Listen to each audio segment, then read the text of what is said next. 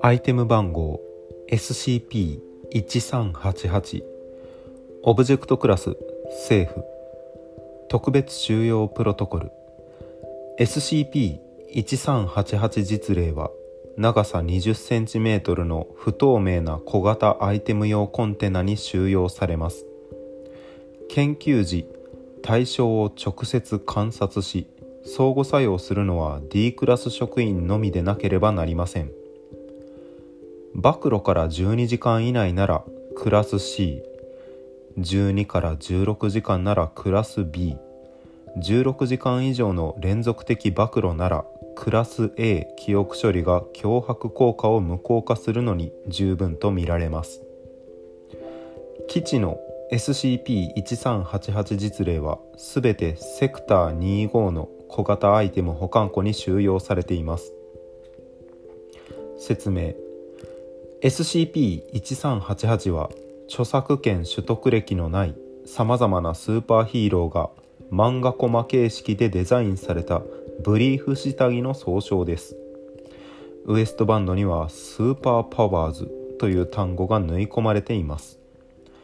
当該衣類の内側背面のラベルにはワンサイズフィッツオールスーパーOOS スーポアーズなんだこれ SUPEROOS と書かれています。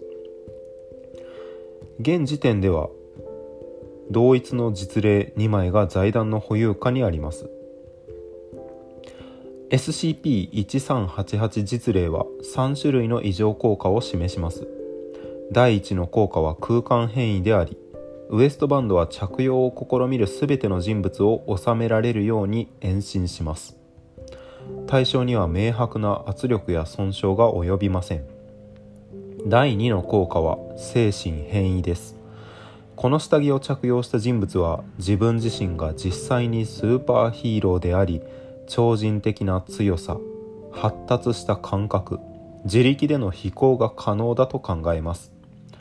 この効果は約12時間かけて完全に発現し、その後の着用者はますます興奮し取り乱した状態になります。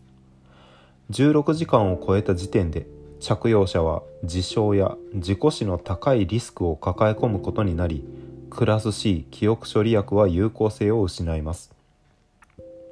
この場合の着用者はまず鎮静すべきであり、その後に衣類を除去してクラス A 記憶処理を施します。新しく獲得した力に関する対象者の主張にもかかわらず、肉体的変化や新たな能力は観察されていません。血液と尿のサンプルはドーパミンおよびセロトニンの量が大幅に増加していることを示しており、増加率は着用者が言うところのスーパーパワーに比例しているようです。第3の効果は脅迫衝動であり、当該衣類を見たすべての人物は着用を望むようになります。すべての対象者は質問に対し階級の念およびまたは再び童心に帰ることへのスリルに関連した返答を返します。ほい。SCP-1388 の最初の実例は軍の遺体安置所職員による連続自殺らしき事件に続き、ロンドン当局によって1990年6月8日に財団の保有下へ引き渡されました。計名の人物が飛び降り自殺した後、ある法医学者によって遺体安置所の技術者が遺体から下着を脱がせ自分で履いていることが判明しました。性犯罪を疑った法医学者は警察に通知し、警察は技術者の表面的な自殺、列車を正面から止めようとしたの後、セクター25の財団エージェントに連絡を取りました。連続自殺した職員を最初の一人までたどる試みは成功しましたが、存命の親族との連絡はつきませんでした。2枚目の実例は2000年9月27日、ニューヨーク州マンハッタンで身元不明の男性がタワー76階からの飛び降り自殺に失敗した後、財団の保有下に入りました。双方のサイト28が着用者を論破しようと試みる警察当局の異常な無線通信を傍受したことがきっかけです。展開された機動部隊パイ1シティスリッカーズによって着用者は即効性の鎮静剤で無力化され、実例は回収されました。しかしながら着用者は鎮静状態から回復せず、2000年10月5日に生命維持装置が取り外されました。他の SCP-1388 実例がいくつ存在するか現時点では不明です。平均以上の、特に法医学分野における自殺率が局地的に報告されている場合、それは新たな SCP-1388 実例の存在を示している可能性があります。